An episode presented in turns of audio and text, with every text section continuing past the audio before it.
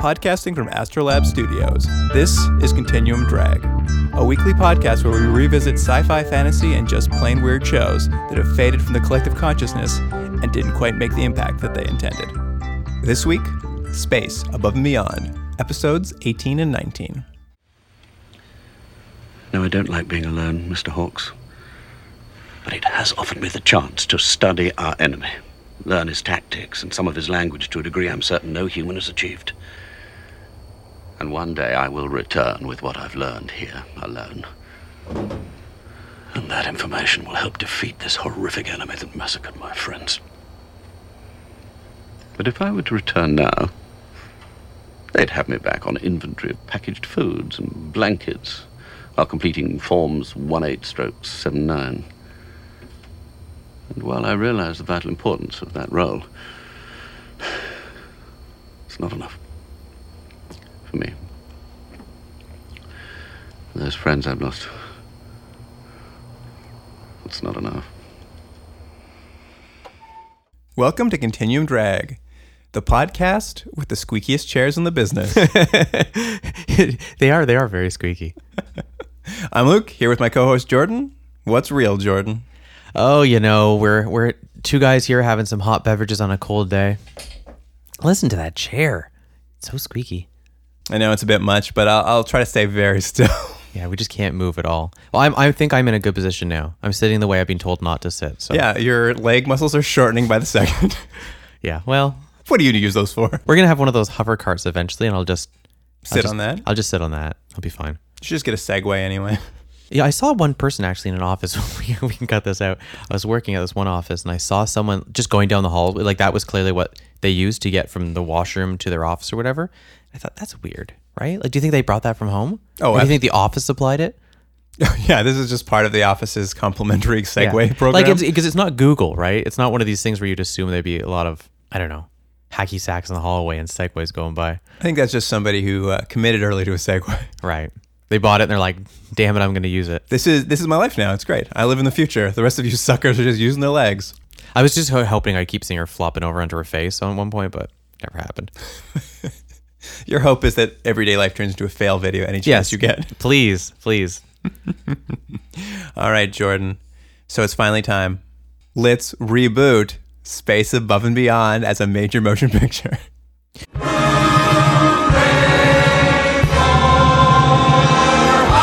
That's Hooey Valley, Hooey Hollywood. Where any office boy or young mechanic can be a panic with just a good looking pan. Beep, boo boo boo boo boo boo. Add music there. That's good. That's good. Let's just keep that and loop it. That's the new theme. All right, Jordan. I'm going to go through the cast and we'll give some suggestions and we'll see if we can, uh, first of all, cast this blockbuster because this is going to be like a huge summer blockbuster. Okay, let me just say, you had told me ahead of time we were going to reboot it, so I could have some things prepared. I had such trouble casting this, and I and I don't know if it was me or if the characters are are I don't know. I just I, c- I couldn't think of people, so I actually had Laura help me. So some of these picks will be Laura's picks because I was like I don't know anymore, and so then I literally have an email where she sent me headshots and names because I think she knows that I don't know anyone whose anyone name is. So I have pictures to go with it. That's very funny. Yeah. I actually, um, these are pretty earnest. I, I tried to go through and find like age appropriate. That was, too. I think that was part of my issue because I, I had picked a couple ones, and like I'll say right now, one of the people for the lead, who this is not gonna be my pick, was um, oh no, I don't even remember his name now. Uh, Pretty Boy, what's his face? West? No, yeah, no, but uh, the Hawks. actor in the real life. Uh, What are you talking about? There's a, re- a real life actor's name. Yeah, I Who's can't- very pretty. yeah, I can't remember his name. There's only one actor who looks very good. Who is it? Uh, James Franco. No. Anyways, it doesn't matter. But the point being, I can't remember his name now. I picked him, and then Laura's like, he's like in his mid thirties, and I was like, oh yeah, I guess. You know what's very funny? I knew coming into this that my odds on bet for your picks were going to be all people over 40 because I think you stopped paying attention to actors in like 1995. that's what my problem was. So I I had major issues. So she's gone by and edited I think this list a little bit. So I'll mention some names on this, but I have no idea who these people are. That's all right. I actually have shorten my list. I have, I've got one name per character, so we can Okay. go through a bunch of them and we'll and we'll go on. Let's let's start with uh, Nathan West. Okay, so my picks are not allowed. So uh, the two people that that Laura said I should, although there's no way I want this little weenie kid here. I don't know who this is. This kid's name is Cole Sprouse. Is one pick, and then Ty Sheridan. Here's the two of them. You want to see them? Oh, I know who Cole Sprouse and Ty Sheridan are. Look, well, she said to me, I said he's a real weenie, and then she said, yeah, but that's the character. That's very funny. My my pick was uh, Lucas Hedges. Who's that? He's from uh, Manchester by the Sea and Three Billboards and Ladybird. He's like the son in all of those movies. Not Ladybird, but I can't I can't picture him, but sure. did you see Three Billboards? yeah, He's Francis McDormand's son. yeah, I can't picture him though. Did you see Manchester by the Sea? No, I didn't. Oh, okay. Anyways, I, I think I know who he is. Sure, yeah. This is this is gonna be a tough one because uh, they're too young. That's the problem. You're right. All my all my references are from the 1940s. I don't I don't know any of these people. All right. Do you want to just pick someone at random then, since you know so well? Let's pick your guy, All right, Lucas Hedges, you get you get the nod. and he's gonna be the so he's gonna be the star of this movie. This this uh yeah. this little this little clown. Hold on. you don't even know what he looks like. I have no idea what he looks like. All right, Lieutenant Shane Vanson. What did Laura give us? Well, I was trying to think of like tough actresses, and uh, I couldn't think of it. Like I thought, you know, she's kind of she's one of the guys, and she's in Right, the right. battle, and but I couldn't really think of anyone that was age appropriate.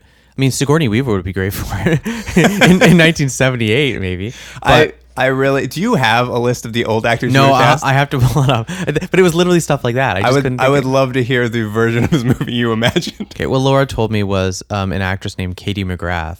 I don't know who that is actually. Let's have a look. I mean, she looks like Vanson. I still don't know who it is though. Yeah. Anyways, that that's my pick. I, uh, I picked Sophie Turner from Game of Thrones, okay. the little uh, one of the Stark sisters. Yeah. Sure. What do you think? Uh, let's. Uh, I, I don't even remember who your girl's name is, so maybe we'll go with Sophie Turner Yeah.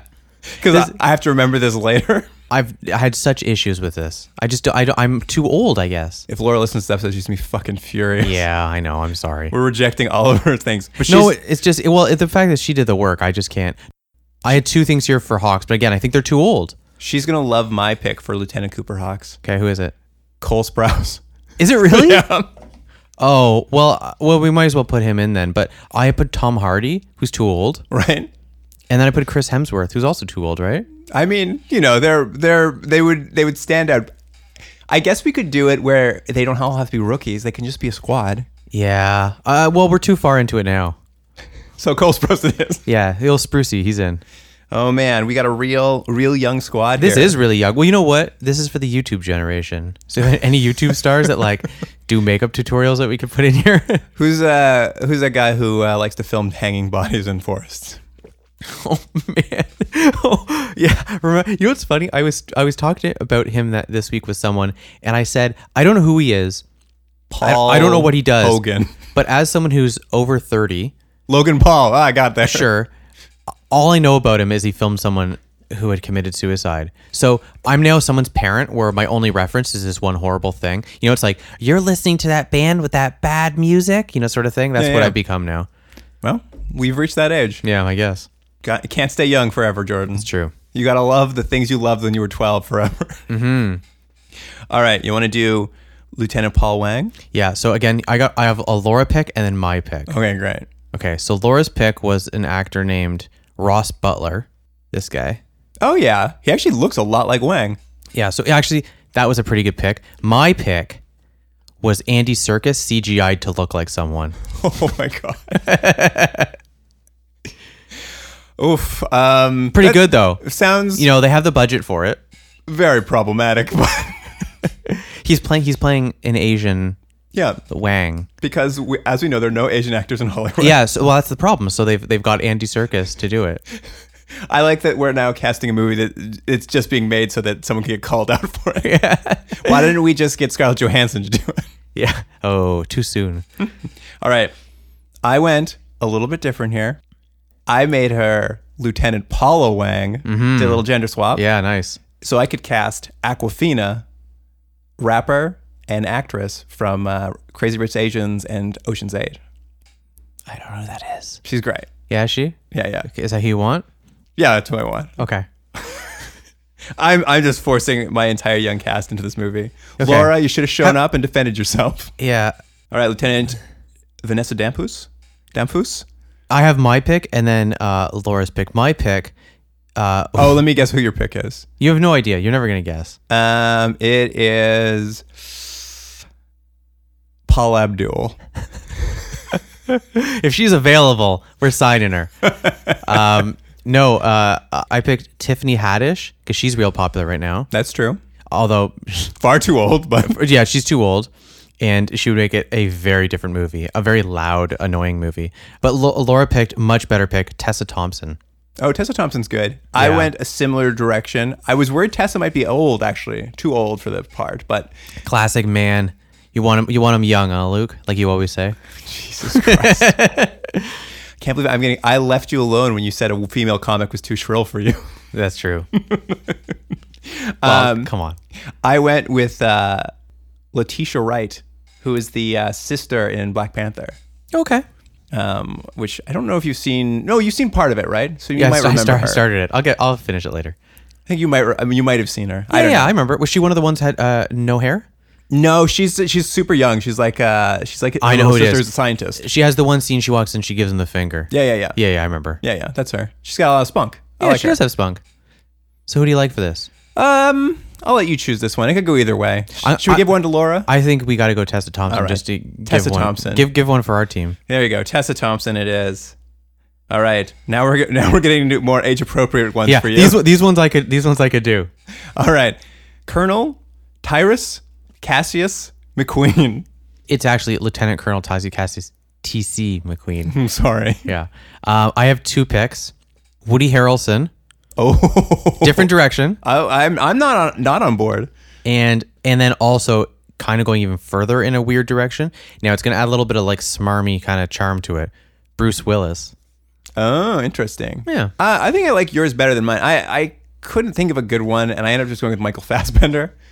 But I- Okay. I feel like that's just the obvious. I think choice. Woody Harrelson's the pick, isn't I it? a hundred percent. It's this is definitely a Woody Harrelson role. yeah. All right. Who do you like for the final one? Commodore Ross. Okay, I got two picks in two different directions. I think one is actually pretty good, which is Lance Reddick. Oh. I thought, and I think, I mean, that's the kind of role he kind of does, this, you know, authoritarian figure. So, yeah, I think it's a kind of role that he seems to play. He does is very sort of straight laced. He's a very stiff kind of guy. Uh, Yeah, yeah, And I think that, and then going a kind of different direction, although I don't know if we should add another white person in, but I thought Liam Neeson's also probably game. He can come in. He likes playing like generals and stuff like that. Yeah. He's he's the real Bruce Willis of these picks. Yeah. what Um, do you think?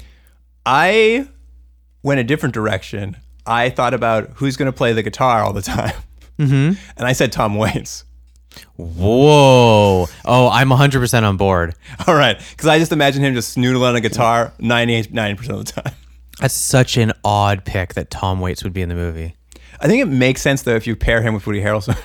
Yeah. Well, it, the movie's take taken on a very different timbre, if you will. well, it's very funny because our cast is all like, like arguably 19 to 23, And then Tom Waits everyone comes in. Ah. else is over 55. Yeah. it's a huge gap in these ages. Yeah. Well, the kid the kids will be saying stuff that the older ones don't understand. You know, classic. Well, you can write all the older characters' roles. You're like, what? Who's Logan Paul? Yeah.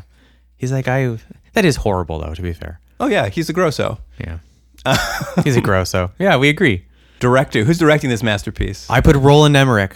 Oh, interesting. I went a different direction. I went with uh, Catherine Bigelow. Oh. I feel Okay. like she would like bring that. She can do a good war movie. I feel like. I Yeah, think yeah, yeah. No, she's a good pick. She's a better pick than Roland Emmerich. I just thought like, let's make this the biggest, stupidest disaster movie ever. Uh, Roland Emmerich. And I, I wanted it to be the classiest disaster movie. Right. All right. Well, uh, yeah, Catherine Bigelow. oh yeah, this movie's coming together. Did you do you have a plot for this? I do. I mean, here's the thing. I kind of looked over the plots. I'm like, ah, there's no clear winner. I mean, I think Chiggy von Richthofen definitely makes an appearance, but that's about all I came up with. I just wrote a, a quick little synopsis, which is just Ah, Thank the you. basic. Thank God. And this, so this is a excited. little treaty. It's, it's it's it's just the basic plot of the show, which is after Earth is attacked by a newly discovered alien race, the Chigs. The Space Marines send a ragtag group of new recruits dubbed the Wildcards. Are they the Wildcards? Yeah, you're right. They're not Yeah. the crazy hearts. Yeah, the Wildcards to fight the seemingly unbeatable enemy. But is the answer to ending the conflict inside them all the time? Oh, inside them the whole time. Excuse me. Do Oh, you- not all the time. the yeah, whole time. In, inside them the whole time. Do you know why? What the answer is? uh, one of them's a chick. No, poop. They they open up trades, Yeah. poop based That, trading. in, the, in the end, there's a poop based trade. and That's how the conflict is solved. well, write it up, Jordan. We're making this movie. Hollywood, give us a call. Jacob Hollywood, Jacob Hollywood. Yeah. Jacob Hollywood on the line. you know the number. You got it, kid. Anyways, I think that's uh, definitely a movie. Yeah, that's a movie that could be on a TV screen. Yeah. Uh, so I watch it at home on Netflix and not go to the movie theater. Yeah, as I as I go, oh look at that, then I scroll by it and look for more magic. Doing a real magic kick recently. What do you mean? I just I, I want to watch anything that's got like magic. People doing magic on the street and stuff. I just like magic tricks. yeah, Oh, magic fun. tricks. Yeah, it brings everyone together. I really like it. Oh, that's good. Yeah. All right, shall we start with episode 18? Yeah, let's get through these. Here's a summary for Pearly. The 58th have to make an extraction point rendezvous off a planet, so they use the aid of the eponymous tank Pearly to take them there. They meet an eccentric British soldier and a pair of AIs on the way. Then Wang has a crisis of conscience. That summary is courtesy of Keef is me. Oh, I'm so happy Keith is me is back. He's he's gonna stick around for a while. I He feel like. loves this show. He really has gone out of his way. Yeah, do you think he listened to this podcast? I mean, if he does, uh, sorry that we keep saying your name. I don't know. I don't care. It's we know it's Ross of Thou- Sutherland. as previously established as Yeah. canon. Yeah. All right. Let me say one thing just as we start. My feeling on this episode, Luke, and I don't know if you agree with me, is someone was able to acquire a tank and they quickly had to write an episode around it. That's my that's my feeling on this episode. They're like, oh, we, we have an actual tank we can use? Okay, yeah, we can figure something out. And that's what I think this episode is. I don't think you're wrong. I do feel like a movie finished shooting and they had all this stuff left over because we're going to get into this now, but it, it the episode starts kind of mid battle on this sort of planet and the 58th and McQueen's on the mission this time, which is weird. You know why I think? Because he took that little chip out of his head. Now he can go on missions now. Uh, right, that makes sense. And, and they're retreating from the enemy. Vanson's been injured, and uh, they're like going off to this tank they're going to climb into. Did you notice though, as they're running through this battlefield, on the ground there's the burnt out shell of just a normal old helicopter? no, I didn't. That's why I think you might be right about what they came into contact with with this tank, because it was it was like a prop you'd use if you were showing any battlefield, like a Right, crashed right. helicopter is burnt out. I'm just like, yeah, they're just flying helicopters down. Well, I mean, because also, I, I- I think they tried dressing the tank a little bit, but it's just a tank, and you'd assume that tanks look different in the future because uh, as we go on, the the Chigs have some sort of a similar tank sort of thing that's done in CGI, but it looks all futuristic. But this tank just looks like something from like, you know, 1990. It's true. They have a big flying futuristic tank, the, the Chigs. Yeah, they're way better. I like their tank way better. and I didn't even get to see inside of it with its weird orifice controls. But yeah, they climb inside of this tank to, like, I guess, seek shelter and try to get out of this battle. And we kind of are introduced to the guy who's the driver of the tank. The tank is named Pearly, Yeah, and uh, his name is Louis Fox, Lu- Sergeant Louis Fox, played Mm-hmm. by Adam Goldberg. who? Uh, that was fun. He's some good casting. It, w- did it not seem a little bit though like he was in a different show?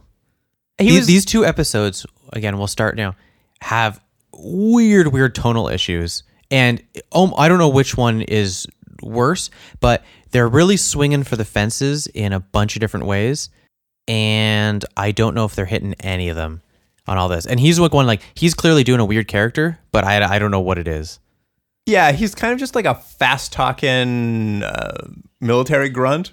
Yeah, He's chomping a cigar the whole time. he seems like he's from like the 1930s or something. He's he's drinking coffee out of an envelope, but like a little freeze dried coffee out of an Yeah. envelope. He- yeah, he's just like a bit of comic relief, I think. Like he's just like a fast talking crazy guy. You know, when you go to war, there's always a guy who kind of goes a little crazy, but he's a lot of fun to hang around with. I didn't think he was that fun to hang around with. oh, that's too bad. And he's he's very much in love with Pearly. Pearly saved his life once, and now he uh, he feels like he owes something to Pearly. Mm-hmm. And uh, yeah, I mean, he drops little bon mots the entire time. I don't know if you enjoyed them, but I like the one, "Hey diddle diddle, cram it up the middle." Yeah, yeah. It's it- it's it's an odd character. I mean, I didn't mind the character. It just felt like he was from a different show. And and then we're gonna come into a different another character who again, I don't know if he belongs in this show. The British guy that we're gonna come to pretty soon.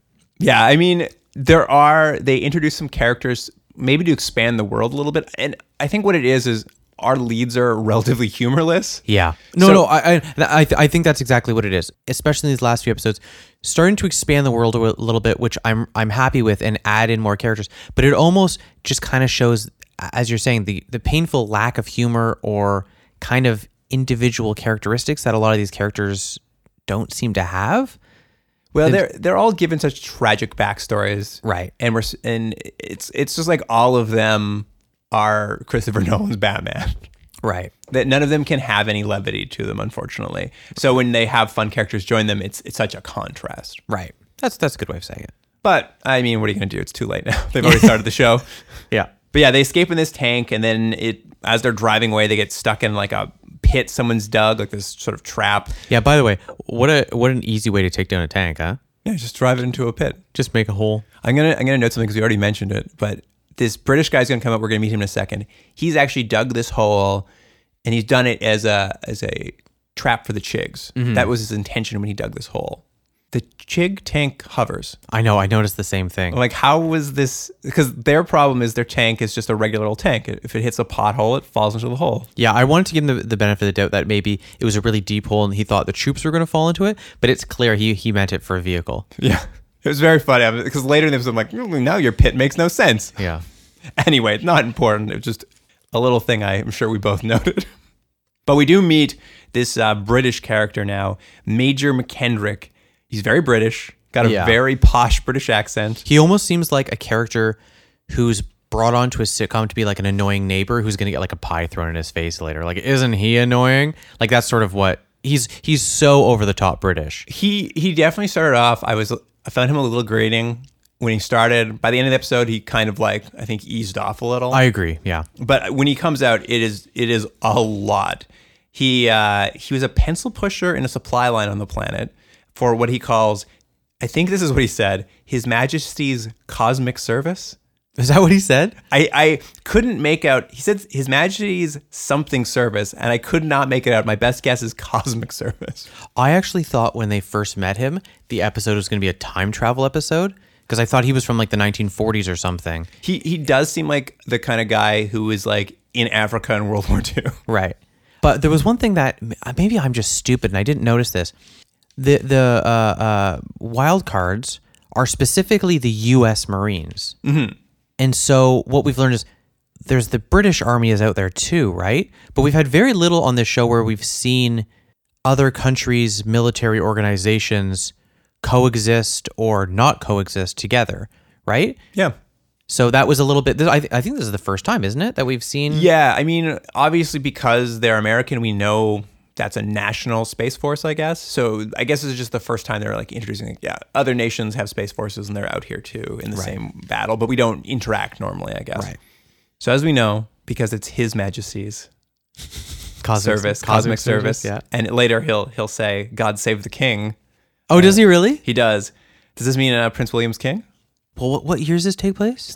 65? 2065? Yeah, it could be. I guess. I mean, he'd be in his 80s, but that'd be my guess. Well, I really hope Charles is not still waiting. oh, Charles will be dead by this point. You never know. They've got they've got some uh, genes that they go real old. That's true. Maybe maybe Prince Charles finally made it. He's he's living large at like 120. anyway, getting getting back to this character. Basically a chig attack happened on this British troops who are on this planet like 8 months ago. And Yeah. everybody but him was killed. So he's been there by himself for 8 months and he's had the opportunity to get off. He's just been choosing to stay there. He's decided, um, and you're not really sure if he's maybe lost it a little bit, or if he's being honest, or if he's uh, actually working with the Chigs. But his uh, thing is that he's learning about them. He's sort of doing uh, a bit of uh, reconnaissance here on them, and uh, like and and, you, and he drops a bit of information of things he's he's learned about them. Yeah, like for one thing, he's been listening to the radio channels and he kind of has learned not the Chig language, but kind of some elements of it because he's able to protect. He hears something come over the radio and he knows they're coming to shoot at the tank Yeah. because they speak in clicks. He's well. He said it's sort of like dolphins. I think the idea is that they sort of speak to each other almost in a sonar type Right. type sounds. So he's been like piecing together their tactics and his whole plan is he'll return to the army his own army and like the world army, I guess, once he sort of pieced enough this together that he can be a helpful, useful intelligence agent, basically. He also mentioned at one point he said that the Chigs have no concept of life after death, Well, which was that's- which is a thing. And I remember thinking like, but how did he how did he figure that out? Well, that's what happens here is when he gets the message over the radio that the Chigs are coming in to attack the tank, for whatever reason, Sergeant Fox, who's been in he like we're not even a second commercial break, he runs out to defend the tank question mark and is immediately killed. Yeah, I guess so we don't have two crazy characters in the same episode. yeah. It, it is funny. They introduce him and he's like a very big uh, character, takes over every scene, and then almost immediately within two three minutes they just he just get killed really easily. Yeah, he doesn't survive the second commercial break. It's insane. but yeah, so they have to have a funeral for him, and McQueen and McKendrick dig him a grave. And yeah, like you said, he starts telling them about how before the Chigs met the humans, they had no concept of an afterlife. They learned it from humans, mm-hmm. which is why they dig up their graves. But again, I, my point was how would you even know that? Well, I guess Chucklebot implied they've been watching us for a long time, so maybe Right. maybe they just have like seen something and it's freaking them out because they can't figure out what it means. But he even says like they dig up the corpses and mutilate them because is a theory that the Chigs think that half of humans are the living dead. Was that what it was? yeah, hmm. it's really weird. I, I couldn't quite wrap my head around it. I think this is probably something they're leading to because they've Right. constantly showed their problem with graves and their problem with corpses. I just don't. I can't quite figure out what that reveal is going to be because it's been teased for so long. But this is more information that is just even more confounding. So I'm very curious as to what this final reveal about what the Chigs think of us is going to be. I have a feeling we're never gonna get to it. Oh, I'll be really sad. Yeah, I also don't think we're gonna get at this point. We're getting so uh, late in the game. I don't know if we're ever gonna get back to old uh, uh, Su- Sophie? Susie, yeah, it's Sophie. Is it Sophie? I don't think it is Sophie. Sophie is from the other show. Oh, you're right. I don't Jessica. No, what's her name? Lucy. What is West's girlfriend's name? Wow, Yeah, it's been so long. Anyways, She's been gone for so long. We like West have forgotten her name. and I'll tell you this: she's not gonna like that new haircut he has. You don't think so? No, do you like it? Yeah, it's fine. Ugh. I have no f- strong feelings. Looks like he's recovering from a major illness, Oh. doesn't it? so sad. Um, so after they dig this grave, they have a little funeral scene for Fox. It's almost a funeral for the uh, what do you call it? The tank as much as for the guy, because they give a eulogy to the tank. Are you That he- talking about an in vitro? Huh? A tank? Oh no, no, the tank, the actual tank. Oh, an in vitro. I get it. Oh man, there was just a look of pure terror and, and confusion in my eyes there. Um, they're giving this eulogy, and West says he found a letter that Fox wrote to Pearly. Like that's Right. his character. He loves his tank, so he wrote this letter to his tank, s- thanking him, him being the tank, I guess. I Pearly, assume, I assume Pearly was a girl. uh, it's probably a girl, thanking Pearly for their service, basically. And the only reason I bring this up is because as he's reading this letter, the camera starts pulling back from the funeral and pulls back to like the tank's headlight. Did you catch this? No. So it's a long pullback with the camera, and it pulls so far back in the funeral that the tank's headlight comes into frame, and there's oil running down the headlight like an eye crying. I did not see The that. tank is crying at the funeral. I'm going to actually go back and watch that. I I did not see that. It is amazing. I'm like, what a choice you guys have made here. the tank was crying, so it's it's Herbie. yeah. it's I mean, the it's been damaged, so we're supposed to like it's I- the I get it. metaphor is there. It's Here's so the thing funny. though. The tonal shifts in this show are so awkward and weird that I wouldn't be surprised if they suddenly had the tank be Herbie and it like wanted to go on adventures. I'd be like, yeah, okay, I guess it makes sense for this show. Except they'd couple it with like a plot line of someone dying of cancer. All right. I want you to file the idea that this tank is Herbie in the back of your head, that Pearly is Herbie in the back of your head. Mm-hmm. Because we're coming back to that later. Okay. so so we're, we're getting now to like the other plot of the episode, right?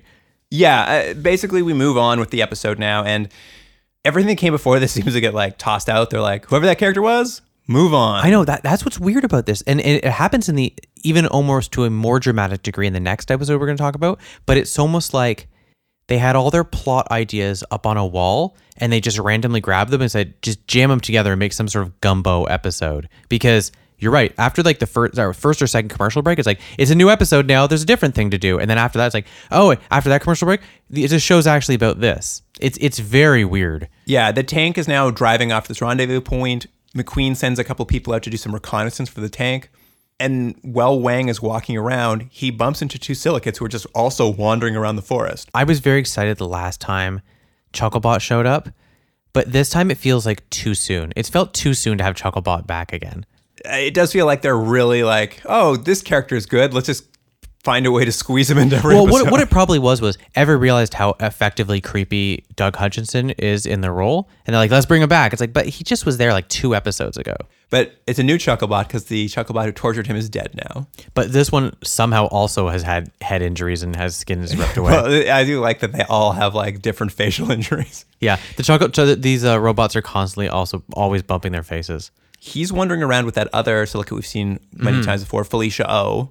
And there's a weird thing here where they Chucklebot talks about how he has emotional feelings for her, like they're in love or something, but he doesn't he wasn't programmed for that, so he doesn't know what it means. Like they imply that like they're developing something, but it doesn't Yeah. really come up again. It's just a weird You're right. It was a bit of a throwaway line. He sort of goes like, uh, yeah, it's essentially like, I think I'm in love with her, but I don't have the capabilities to process these feelings, so I I feel weird. yeah. It's like I feel weird about it. Yeah. Um, but she's running out of power, and when Wang bumps into them, Chucklebot, uh, you know, gets the drop on him, and Wang starts freaking out because he's like, "Oh, you're Chucklebot. I'm afraid of you." And he's and he ch- he accesses their group memory and's like, "Oh, you're that guy who gave that false confession." Yeah. And so he blackmails Wang.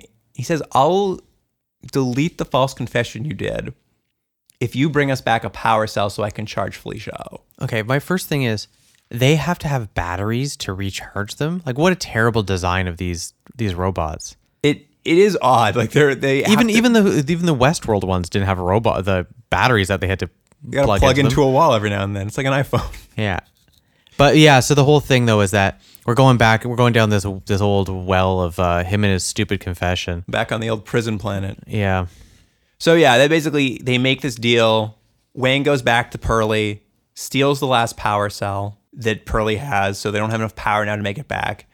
And um, as soon as he steals it, it runs out of power. Let me. do- Did you buy this though as his character? Like, obviously, they really push that. Uh, he feels really bad and really embarrassed about this confession. Blah blah blah. But do you buy that he would have Betrayed them. betrayed them, and not only that, but like not even say anything for lo- like when it runs immediately runs out of power. They blame McKendrick because they think he's crazy. Yeah, like what they've implied is that they may all die on the planet because they can't get out. But he's he's more worried about his confession than the deaths of all his crew. Did you find that maybe a, a bit of a stretch? It, I mean, you're not wrong. It was definitely a stretch. I think later in the episode, they made a real strong attempt to explain it. I think they almost got there, but w- it's just tough because there's not. It's not laid out clear enough. We can't understand his motivations well enough Yeah. compared to what we've seen of him before. So it is definitely a rough go of like this motivation. Yeah. I, I agree. It just it doesn't quite line up to what we know about the character. Right. But yeah, I mean, they blame McKendrick for losing the battery because they think he wants to stay on the planet.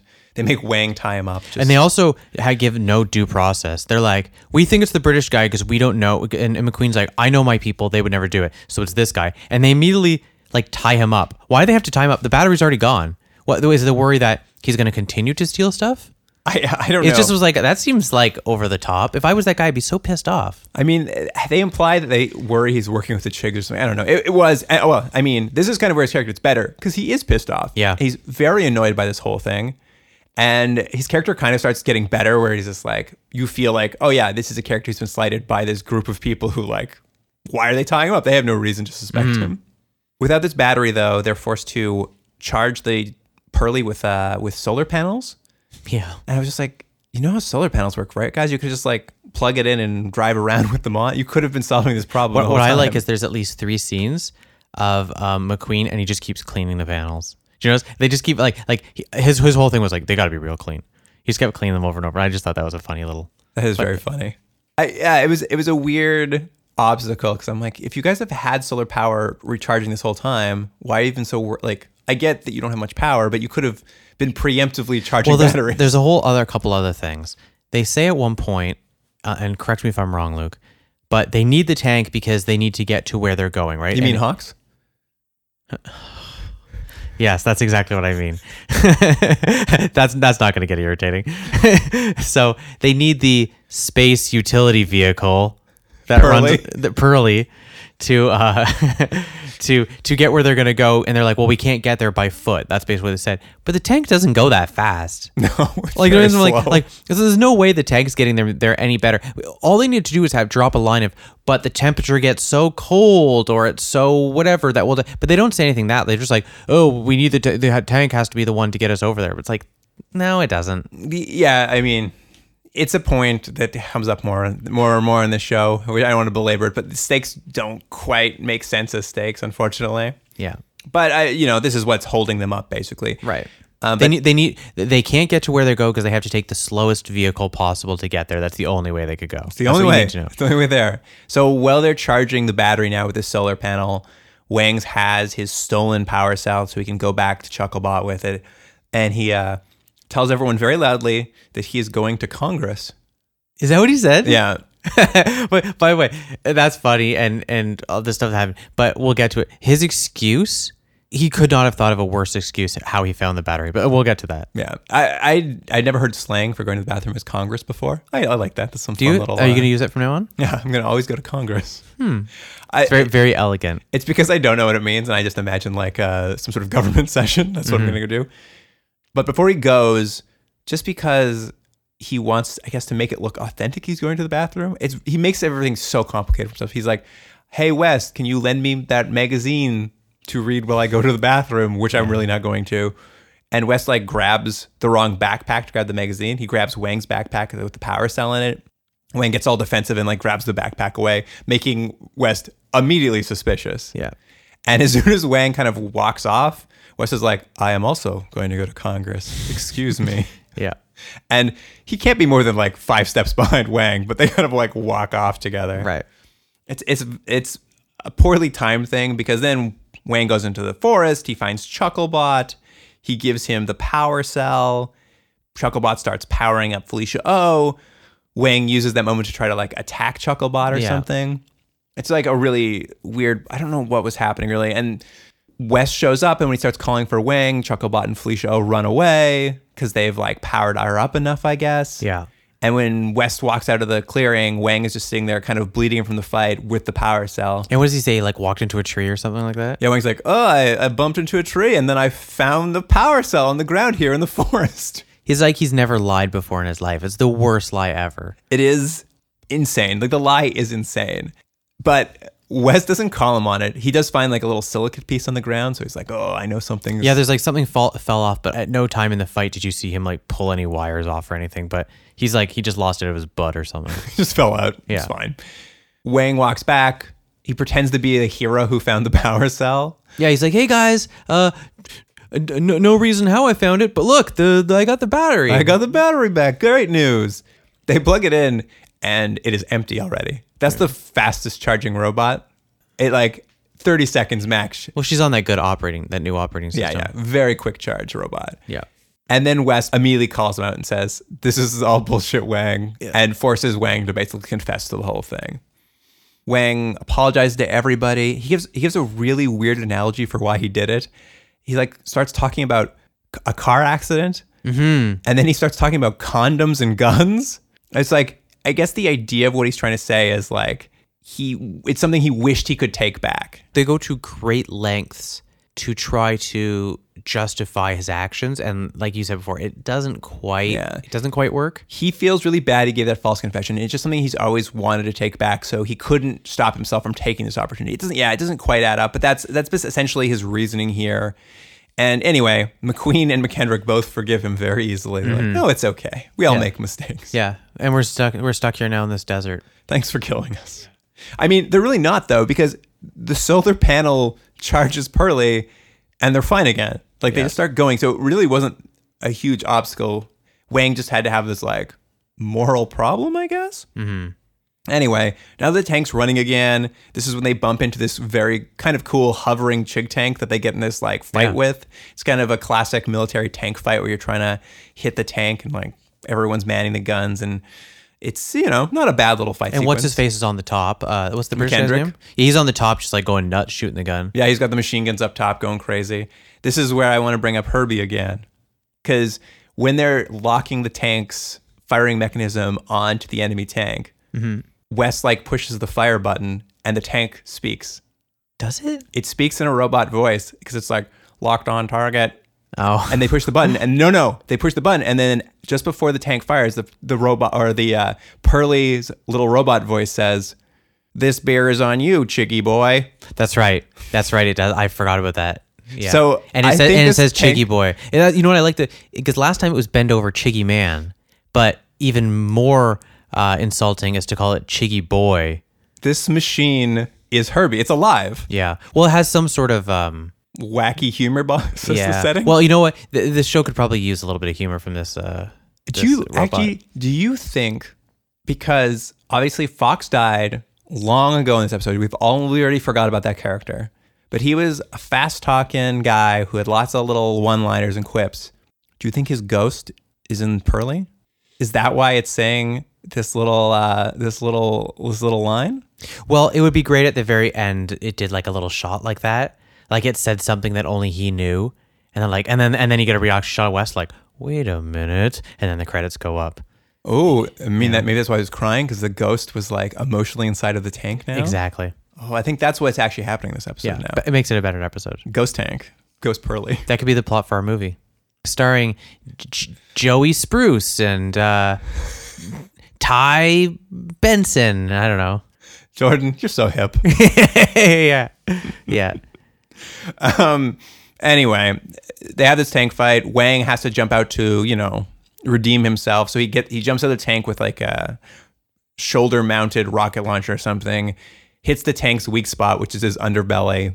Yeah, he's got the real like end of Jaws moment. Yeah, so he sa- he saves the day by destroying the tank.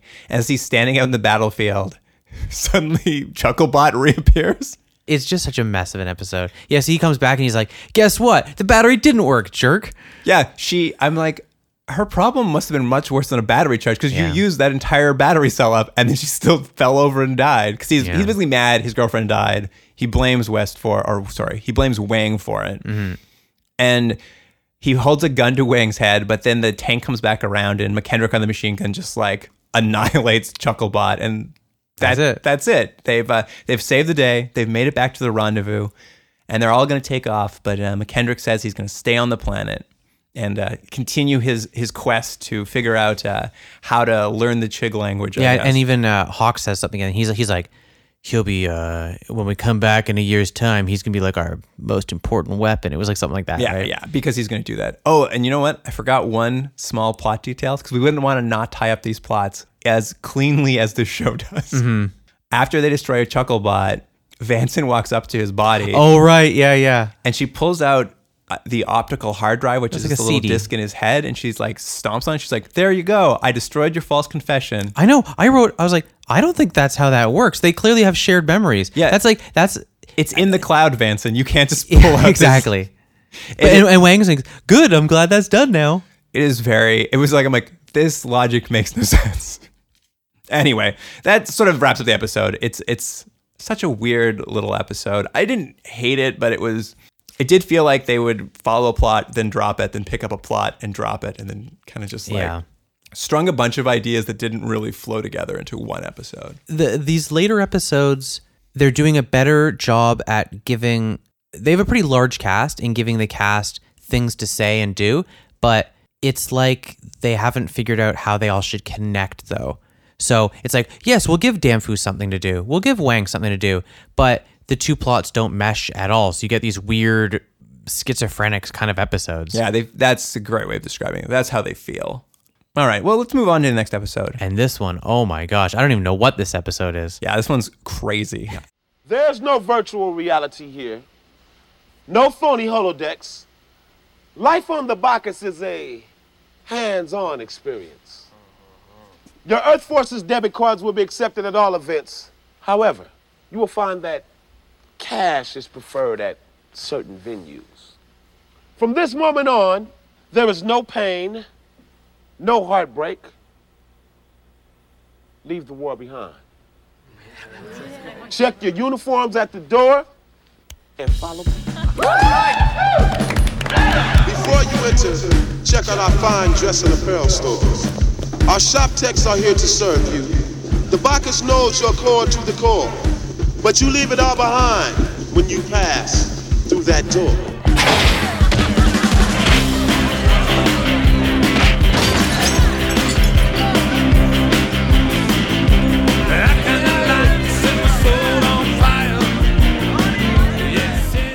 Uh, here's a summary for episode 19 R and R. The exhausted 58th are given 48 hours leave on the pleasure ship Bacchus. Hawks takes a trip he really shouldn't have. Damfus and Wang get close. Vanson shows a hidden talent. And McQueen and West take in a movie. And of course, the summary is courtesy of It's got to be uh, Keith is me. you know it, it's Keep Yeah. Is Me. This episode is the most insane, weird episode they've done in some really hilariously great ways and in mostly in hilariously bad ways. But I was, and I think both of us, we, we mentioned this way, way back when, when we started the show.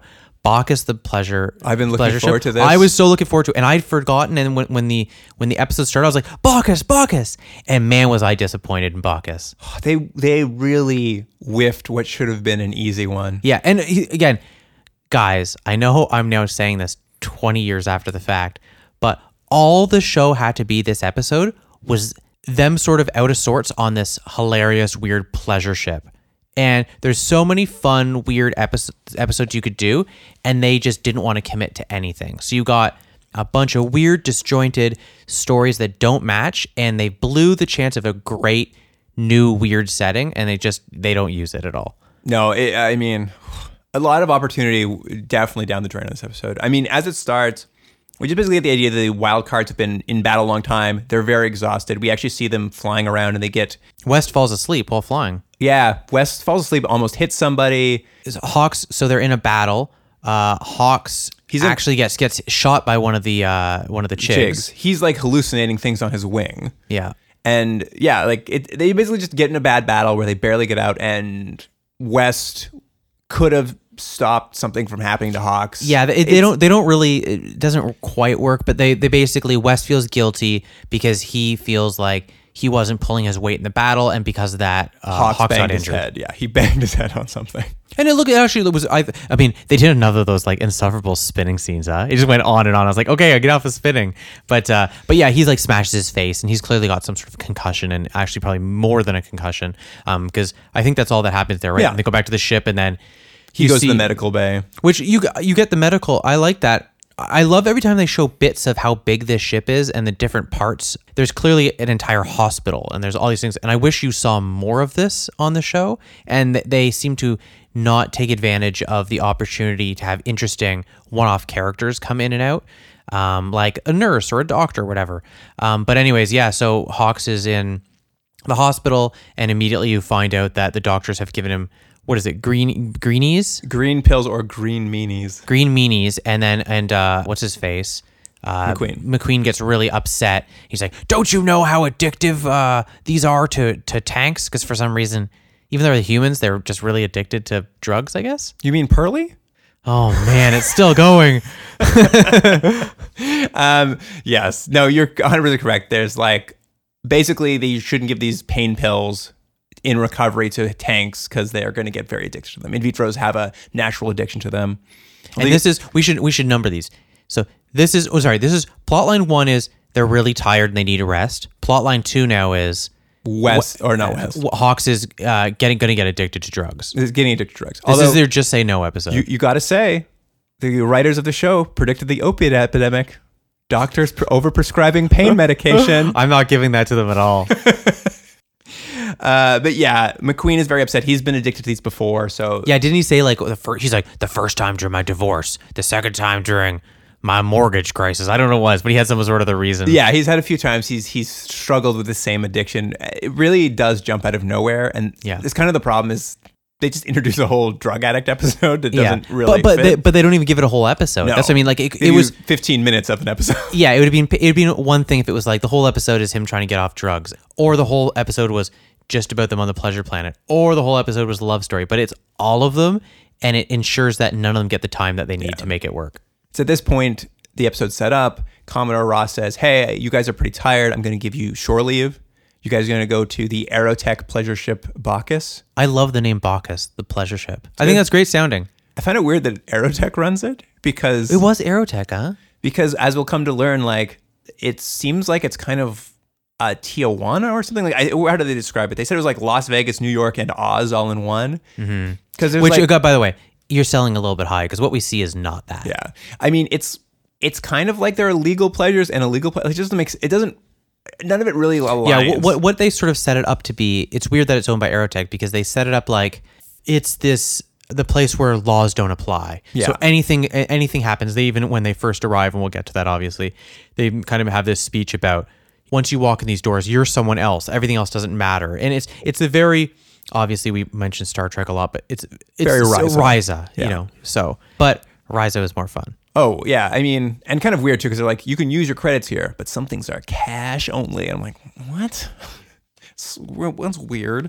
But yeah, so they go on their little flight off to it, and the exterior of the ship looks great. It's like Yeah, if I- Deep I Space agree. Nine were a casino. Yeah, it was great, and they have like weird lights and stuff. It, it's I'm telling you, if there was ever a disappointment to a tease, this is it because know. and and not only this, the tease continues because who welcomes them? Oh yeah, this.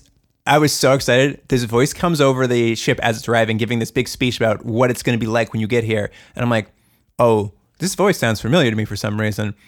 And the doors to the uh, what do you, what do you, the ship open as they get to the airlock, and standing there waiting to greet them at Bacchus is Coolio, Coolio himself is standing there, and I'm like, holy and he's shit! and he's just playing Coolio. Oh, I was blown away. I'm like, this show really went all out in this episode. I was like so excited to get on this ship. Yeah, and and teaser, it's not done yet. No, there. This is a '90s time capsule of uh, Yeah. of cameos. Yeah, so Coolio gives them this big speech about how. The rules don't apply, and at Bacchus, everything's great, which is like a weird thing because the whole time he's giving them this speech, they're just in like the airlock or like the front elevator, and they're all, all the whole group of the the wild cards are just standing there, like, uh, can, can we come in yet? Can we walk come? past you And he's yet? still going like, and yeah, there's gambling, and there's women, and then he's doing the whole thing, and it's I liked in his speech he he threw a couple slights at other science fiction shows did he? because he's like, you won't find any VR or holodecks on Bacchus. Oh, that's right. I wrote that because I didn't think it was so much a slam. I thought if there's like holodecks and stuff, I wish I could have seen them in this show. We could, the show badly needs something like that. I felt like it was kind of a slam on Star Trek, like a little copyright infringement, being like, "There's no fake stuff here; it's all real." Yeah. And then I thought the other slam was uh, about VR, was just about Jake Cardigan and his love of VR prostitutes. I assume they were referencing that specifically. yeah. Well, w- you know what's weird is that this show aired in what ninety six, Yeah, same time. and what's it called was off the air in ninety five. So they could have been slamming Tech War. Although I don't think I guarantee the writers of the show had never even heard of Tech War. They're writing Bacchus, and they're like, went back and watched the episode where Jake Cardigan went to that VR prostitute And he put that house, hat on. He just put, a that- hat on. He's put like, the no, I'm hat gonna- on. yeah. And they're like, we're gonna we're gonna reference this. I'm looking for something a little bit weirder. What did he say? It was something like that. oh yeah, I don't remember. Anyway. Um, but yeah, that kind of gets them onto this ship. Sadly, we never see Coolio again. I was very sad. So we walk into a bar, which is clearly just a redress of the bar on the ship. Yeah, it's going to be a theme of this whole thing. It's like it's kind of a bit of a rowdy bar. Uh, Damfus and Wang immediately just pair off with two randos and go off to dance. And but what we see is all the shots of the ship that we got this cool exterior, but everything is always shot very tight. None of the set dressing looks very good. Like it, Yeah. it looks Just looks like a bar.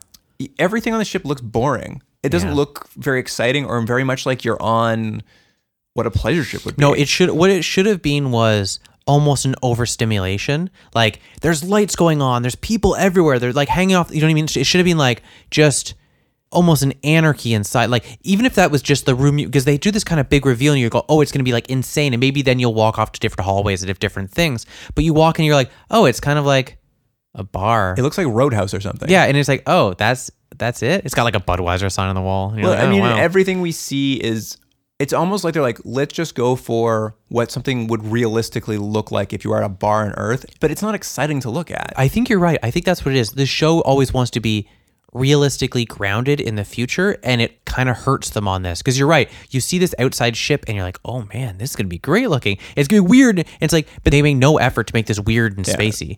The sh- yeah, the bar looks like Roadhouse. She goes to a pool hall. It just looks like a pool hall from a 90s sitcom. Yeah. Like, it, nothing looks exciting. I Um, can't, I can't wait to talk about the Fool Hall. Anyway, I'll, I'll just run down kind of everyone's story because they're all so disconnected. But be, when Wang and Danfus hook up with these two strangers and go dancing, they kind of have this moment where they see each other on the dance floor and they like have a kind of a love connection. And it's very funny because Danfus is just like, I never noticed how good you look uh, until I saw you in these clothes. Mm-hmm. And he's basically dressed like Guy Fieri. yeah, but we should say so that, that this this is their plot line. So what is this plot line three? Is there might be a connection between Damfus and, Wang. Wang. They have it at like like a basketball court, but it looks just like like a gy- like a, A gym, yeah. just They a leave- gym. So like it's like this wild and crazy place, and then they go to like this just quiet, darkly lit basketball where he's just shooting basketball by himself. I was like, what a pleasure ship. I know. And, and so, Uh, yeah. anyways, they have this con- this conversation that maybe there maybe there's something between them. maybe they're gonna hook up because they're like, oh, I never noticed how good you looked, and I'm like tired of being out in space. And we'll get to it, but just before they go to make out, a big alarm goes off and it kind of interrupts them. Yeah. For Vanson, which we'll call I guess plotline 4 Mm-hmm. Vanson borrows a bunch of cash from West because I don't know, it doesn't mean she's just out of cash. Yeah, she well, she she gives this wicked line like, "I had to give money to this and this," and she's like, "Can I borrow money?" And West, like, clearly West is that like loser friend who they let hang around because they can just like take money from him. Oh, he's handing out money left and right Yeah. in this episode. yeah, he's buying friendships. So she he hands her a stack of cash, and she goes off to this shady pool hall filled with the usual characters from a pool hall, like old guys in sunglasses who look like they're in a Blues Brothers movie. Yeah, everyone looks. It's so weird. It's really really odd. Yeah, they all have sunglasses on, and they all are just like old jazz musicians or something. It's a classic like 90s sitcom pool hall. Yeah, I was waiting. I was waiting for Uncle Phil to come on by and save the day. And she's remember bas- that episode of Fresh Prince. I do. That's the one I'm thinking of. um, she's just there because she wants to basically bet on pool. She's a pool shark. She loves to go play pool. Oh, and she gives the dumbest line of dialogue. Now, I wish I'd written it down. The dumbest line of dialogue I have ever heard s- in any of the shows we've watched. It's just like she goes on and everything's like she's like she's scatting and bebopping all over the There's, place. It's real pool hall slang this entire time she's in the pool hall. Like they're all like, I think she gets up there and she's just like talking about how she's gonna like shoot straight and get the balls in the hole. she's And like, she's like, don't give me no cheese because I got slapped on the thing. She's like, shut up. It's and it goes on and, and on. And, like she ends on. it by saying, she's like, so who's got the plums to play me? Like it, It's it- just- it's it is like ridiculous. beat poetry. You're right. And this is where our second cameo comes in because who should walk up to challenge her to a game of pool? David Duchovny shows up, which is clearly like a favor. And I was watching with Laura, and Laura said, "She's like, is he just wearing his normal clothing, like what David Duchovny was wearing in the '90s? He's wearing like a long, like red suit jacket, like a double-breasted suit jacket, and he's wearing." Sunglasses Wrap that do- around. that do not fit his face for one. Like they're clearly meant for someone with a head three times smaller. And he's doing, I don't know what the character he's doing. I'll tell you. Oh, I know he's do, trying to do. He's doing Clint Eastwood. No, apparently. no. Uh, Here is what it is: is he is Alvin El one five four three. and he's a pool he's a pool playing one He's too. he's a billiard and impersonation bot. I know why those two things would have to be together. I don't know. It's like they had two things left. They're like, what is this one? I don't know. What do we have left? Impersonations and pool? Sure. It's very funny though because when he says he's this kind of thing, he she's like an impersonation bot, and he's just like, yeah, make my day in like not an impression. Well, he's he's he's doing this. We, he talks like this the whole time in the episode. He doesn't sound any like when he, He does. sounds nothing like Clint Eastwood though. but, but he's like, I'm doing a Clint Eastwood impression right now. I'm like, no, no, you're not. No, but anyways, he he's so painful in this episode. It's it makes you think like, how was he such a big star at that time? Well, that's what it was. He was such a big star in the X Files. Yeah. Like, we'll throw him on. And it's like, and he's terrible. He's Well, terrible in this. It's I mean, it's not a great scene for him. He has to he has to play this like fake low life scum in this pool hall. And at first Vanson's winning against him, making a lot of money. And then when he reveals he's a silicate, Yeah, he takes off his glasses, and you're like, "Oh, I, I, I now I know why he's wearing sunglasses. Didn't see that coming." it's like, you know, I mean I didn't see it you didn't see it coming. but- No. Oh, c- I saw him with sunglasses. I was like, "Oh, let me guess." Well He- you it's because you knew this, I think. Did I? Yeah, I think you found a photo. I Oh, remember. you know what? You're right. You're right. I did know. I remembered afterward when he took the sunglasses. I'm like, oh yeah, right. Jordan told me he. Thought, You're right. He You're thought right. he'd seen a picture of David Duchovny. As a I take silicate in this. I take it back. This is a great star storyline. But it's not a great storyline. but I, I don't know. A- Anyway, he reveals this thing, and Vanson now is like off her game because she's so freaked up by silicates. Now, this wouldn't have made a great episode, but it could have been a whole episode of just her playing pool for some reason, just as like a fun little bottle episode. Well, and they imply there's something more going on because he, David Cody, even says he's like, not all silicates are the same. Like, he even starting to apply, like, hey, stop painting everyone in this world with the same brush. Like, I'm not a bad guy. It never comes up again, but he kind of drops that hint. And in the course of her storyline, she just plays some games in this pool hall, starts losing to David Duchovny. When she's out of money, these like old weirdos who have been leering at her the whole time, like, spot her for a game. And And they keep cutting back to the same shot of the guys. It's just like you never see them in a, in a wider angle. It's just them in that same like tight shot every time they come back to them. Yeah, two old guys at the bar, and they're just betting on other pool games. And anytime Yeah. they cut to them, they like lower their sunglasses over their nose. They're like, "Whoa!" Yeah. Anyway, Like a reaction shot from a 1980s movie, like like a like a really beautiful woman walks by and they all put their sunglasses down the end of their nose, like whoa. exactly. But I mean, this whole plot kind of wraps up because she plays this final game with him where she's lost all her money. And they're gonna they're gonna spot her for the next game. I don't know if you noticed this, but because it wraps up so quickly, you don't really get a sense of how the game goes. But when it wraps up, it looks like she's about to lose, and then that alarm that interrupted Wang and Damfus goes off.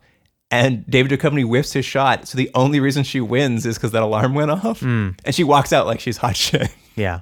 It, it was But doesn't he, weird. he doesn't he give her a big speech though, like don't ever come back to my place sort of thing. And- Oh I- yeah, everyone was speechifying, very Yeah. pool hall style in there.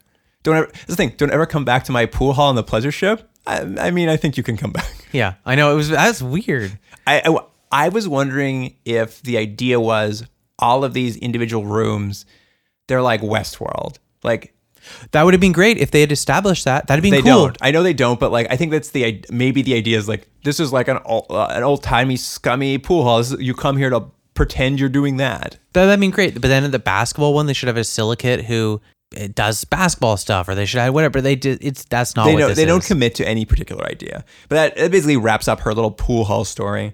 Um, we'll go back to Hawks' story right now oh yeah, because he's he, what West is West is really spending money. West is really spending money because he's hanging out with Hawks in this bar still. Hawks cannot figure out how Wang managed to pick up that girl on the dance floor. He tries. Uh, Wang had a pickup line about how didn't we go to different schools at the same time? Some sort of terrible pickup line. Yeah, but it works for him. So then Hawks. I actually thought that was kind of It's cute. cute. And then he tried. He tried the line. He's like, "Didn't we go to the same school but at different times?" Which makes him look like a creep. And I was like, "Oh, that's kind of funny." And it obviously doesn't work. So he's just like, but he had a funny line too. He goes. He goes to West. He's like, "Are those like those women that don't like men?" yeah. When the women don't respond, he like like a real dirtbag. He just assumes they're lesbians if uh if they if, if they don't like him. I mean, they kind of soften it by they start getting into it, and like he just has no idea anything about like intimacy or sex or women, and he's well, like, he, well, he even says he's like, we come out 18 and we're like 18 year olds, so we have the same Yeah, we have feelings urges. and urges, We but have we, don't know n- anything how no to idea. how to express this at all. yeah, exactly, and and he's kind of talking to West about it, and West is actually probably the most I've ever liked West is like in these scenes. Because he's just asking West for like advice or how does this work? Because he dropped out of tank school, and West is just like, I gotta get drunk. Yeah. like West just is like, I don't know how to start answering these questions. Yeah, they've softened his character too. They, they clearly from the beginning of the episode really were wanting to have this antagonistic relationship between the two men, and I think the writers and everyone involved realized it wasn't working. It was actually more annoying than anything. So they've softened it now to the point where they're clearly friends, and through the you know various battles and stuff they've had, there, there's a connection now between those I, characters. I liked this kind of annoying little brother moment. Like it, I, th- I thought it worked too it well worked too. for me too. Essentially, though, what happens is a girl walks up. Wes starts talking to him. Uh, Susie, I believe her name is, Mm-hmm. and Wes realizes very quickly that she's a prostitute. yeah, So he goes over and he hires her to help Hawks out. yeah. This is like wh- he's really throwing money around. She's just like, he's a tank. It's going to cost you extra. You know, that's kind of Yeah. like more establishing this world.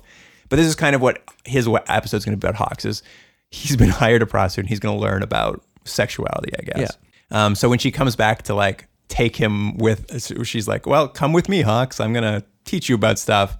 Hawks is like slamming green meanies because, as we almost forgot, he's an addict. Yeah, because yeah, we forgot about that because that's a plot line, and she's very excited because she's also a big Yeah. fan of the Green Meanies. she sees them and she's like, "Oh, we're gonna have a real good time." And it's this whole thing where they go back to her birth, I guess.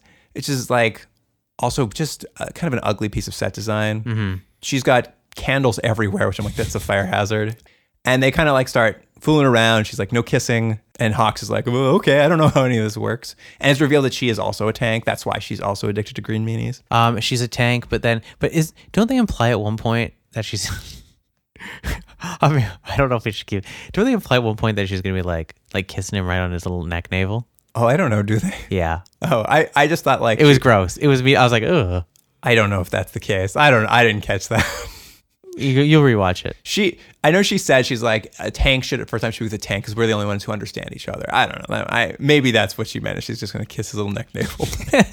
we kind of go to commercial break, and when we come back, Hawks is kind of post coital on the bed, Yeah. fully dressed. I don't. I don't actually know if he got anywhere. Yeah, it's it's weird because they sort of imply it, but it doesn't. Yeah, It's also don't know. funny. It's such a weird sort of old school idea that just like, yeah, his first time should just be with a prostitute because Mm-hmm. that'll make it easier for him going forward. Like, I thought they might back away from that or like it wouldn't happen, but then it's like, they quite clearly implies, like, yeah, that's what happened. And I'm just Yeah. like, what a weird. they went for this very uh, sort of 19, 1940s World War II. You know, young men off in war and they're having their first sexual experience, sort of thing. I thought they might back away from that, but they don't. It's it's weird. And then the rest of the scenes with him and this woman Susie are like the biggest drug prostitute melodrama you've ever seen. Yeah, in in the span of like thirty seconds. 30 seconds. Like Hawks goes up to go to the bathroom. He opens the door and there's a nursery with a baby in it.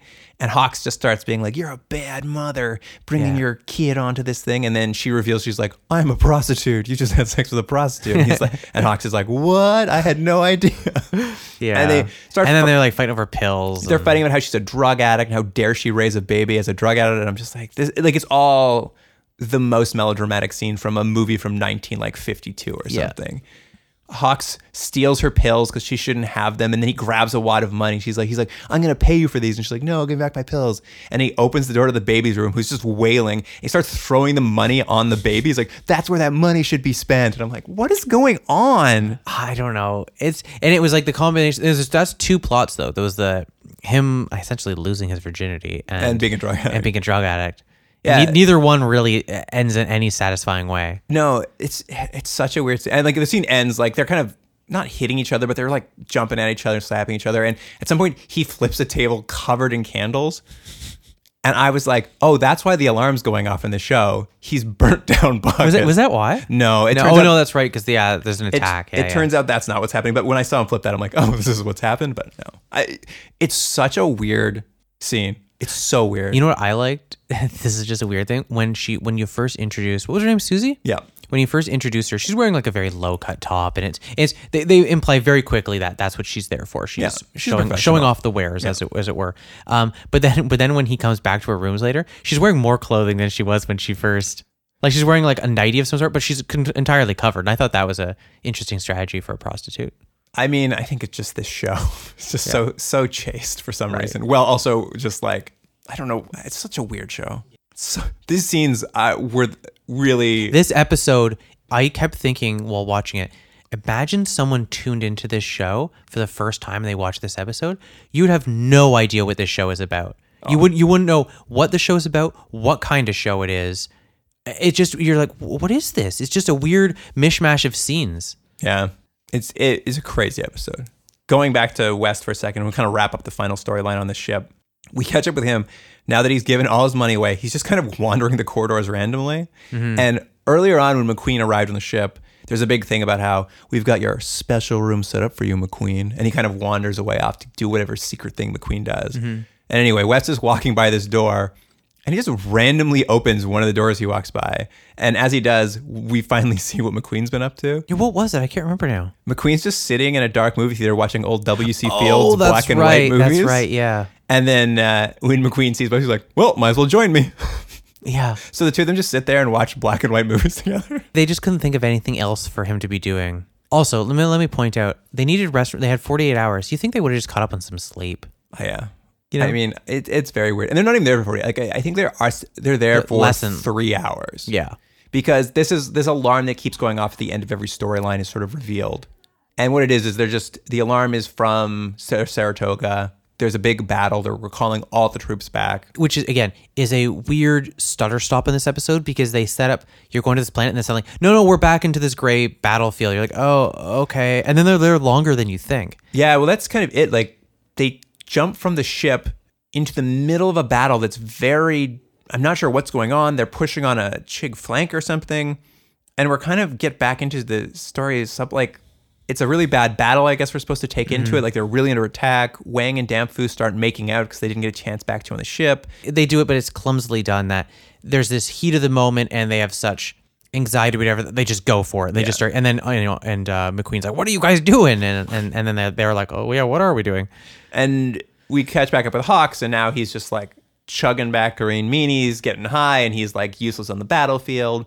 And then the attack just kind of stops, and they're like, "Oh, we pushed through. Let's keep going." Like it's we're dropped into the middle of a battle.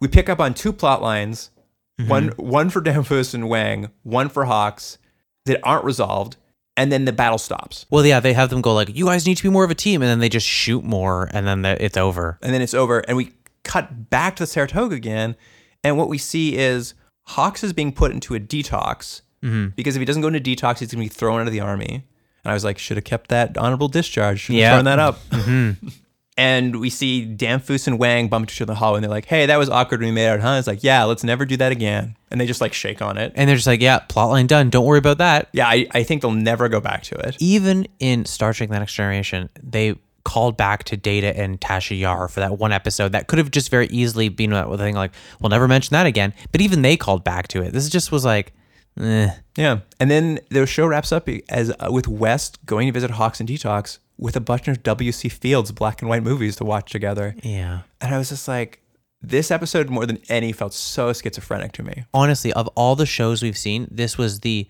poorest execution I think I've ever seen in an episode.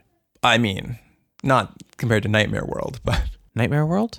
remember where they went to uh, the place where all their fears came true? That that episode was a better structure than this one. Oh, Oh, you think so? yeah. Oh wow.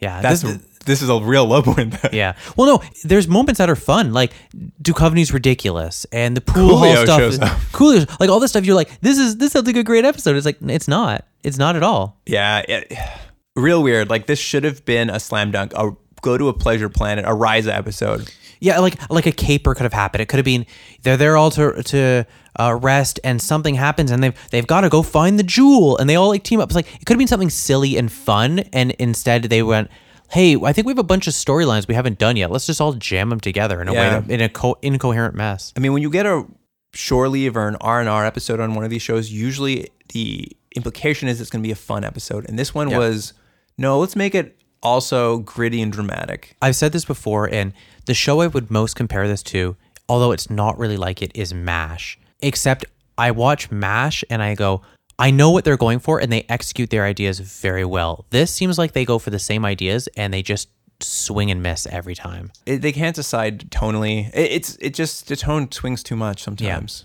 All right, let's let's just rate these and like finish it up, I guess, because we could talk about the missteps in these two episodes forever. Well, what do, what do you think about this first one? I, I'm, I'm still kind of on the fence. I don't even know. Some of these, I don't know if I like them or hate them. you know what? I'm feeling the exact same way. Like with Pearly, elements of it work, elements of it are good. I mean, but elements of it are a, a bit of a mess. I, I like the Wang plot just never clicked. Yeah.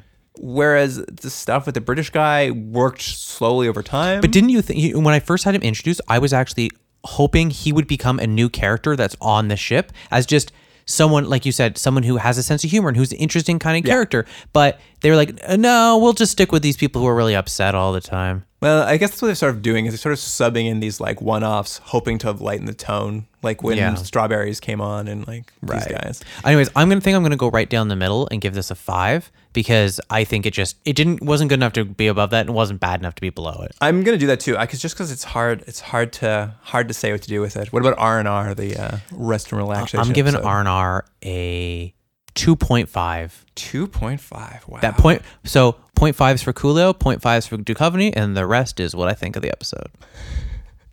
Um, you know what? I honestly, it's so hard to know what to give this episode. I'm just gonna follow you. I'm gonna because I don't know what to think of these episodes. Uh, That's the thing. You know what? My first, my honestly, my um, what I wrote at the end here, my last note to myself was, I don't know how to feel about this. It's such a mess. Do I give it a one or a ten? That's my note because you don't know because there's so many weird, fun little elements that just don't work, and it's a real shame because this could have been just a really fun, silly science fiction episode, and they just didn't want to commit, or it just didn't come together. And we've said it before, but these episodes, in a nutshell, are what's happened to this show. It doesn't know what kind of show it wants to be for whatever reason, whether it's exterior factors or they just didn't have the right people in place, but it's pulled in a whole bunch of different directions. And what you end up with is with stuff that you go, oh, that's kind of cool. Oh, no, it didn't work. Oh, that's neat. No, it didn't work again. That's what the show is. I will. I will say this is the first. I think talking about it now maybe sim- solidified that for me. But these are the f- first two episodes, the first time watching the series where I, I'm like, you know what, I could walk away and not watch anymore.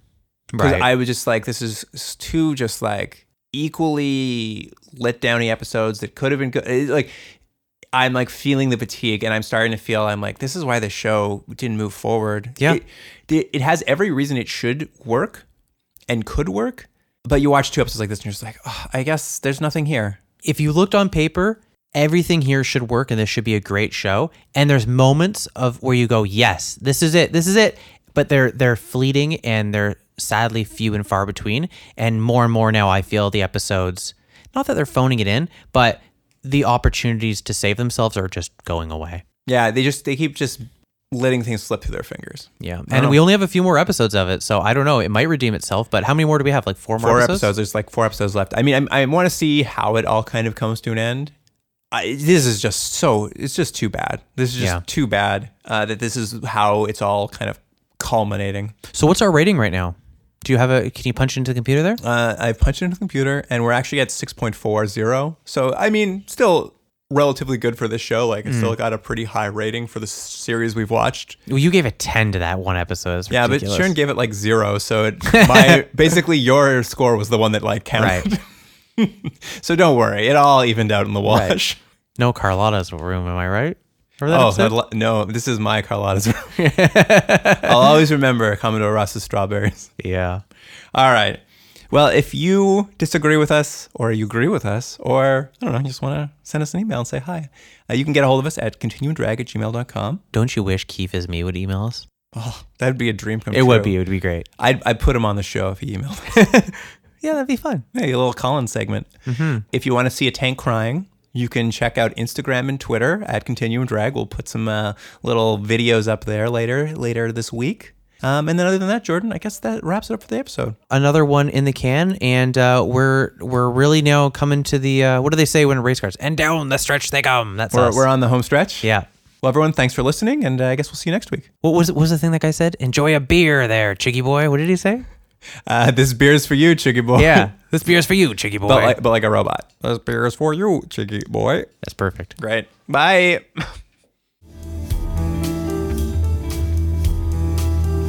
Continuum Drag is recorded at Astrolab Studios in Toronto, Ontario. Theme music by James Rickseedler. Produced by Jordan Delick and Luke Black. Special thanks to Adam Wheatner, Jeff Hanley, and Dwayne Wright.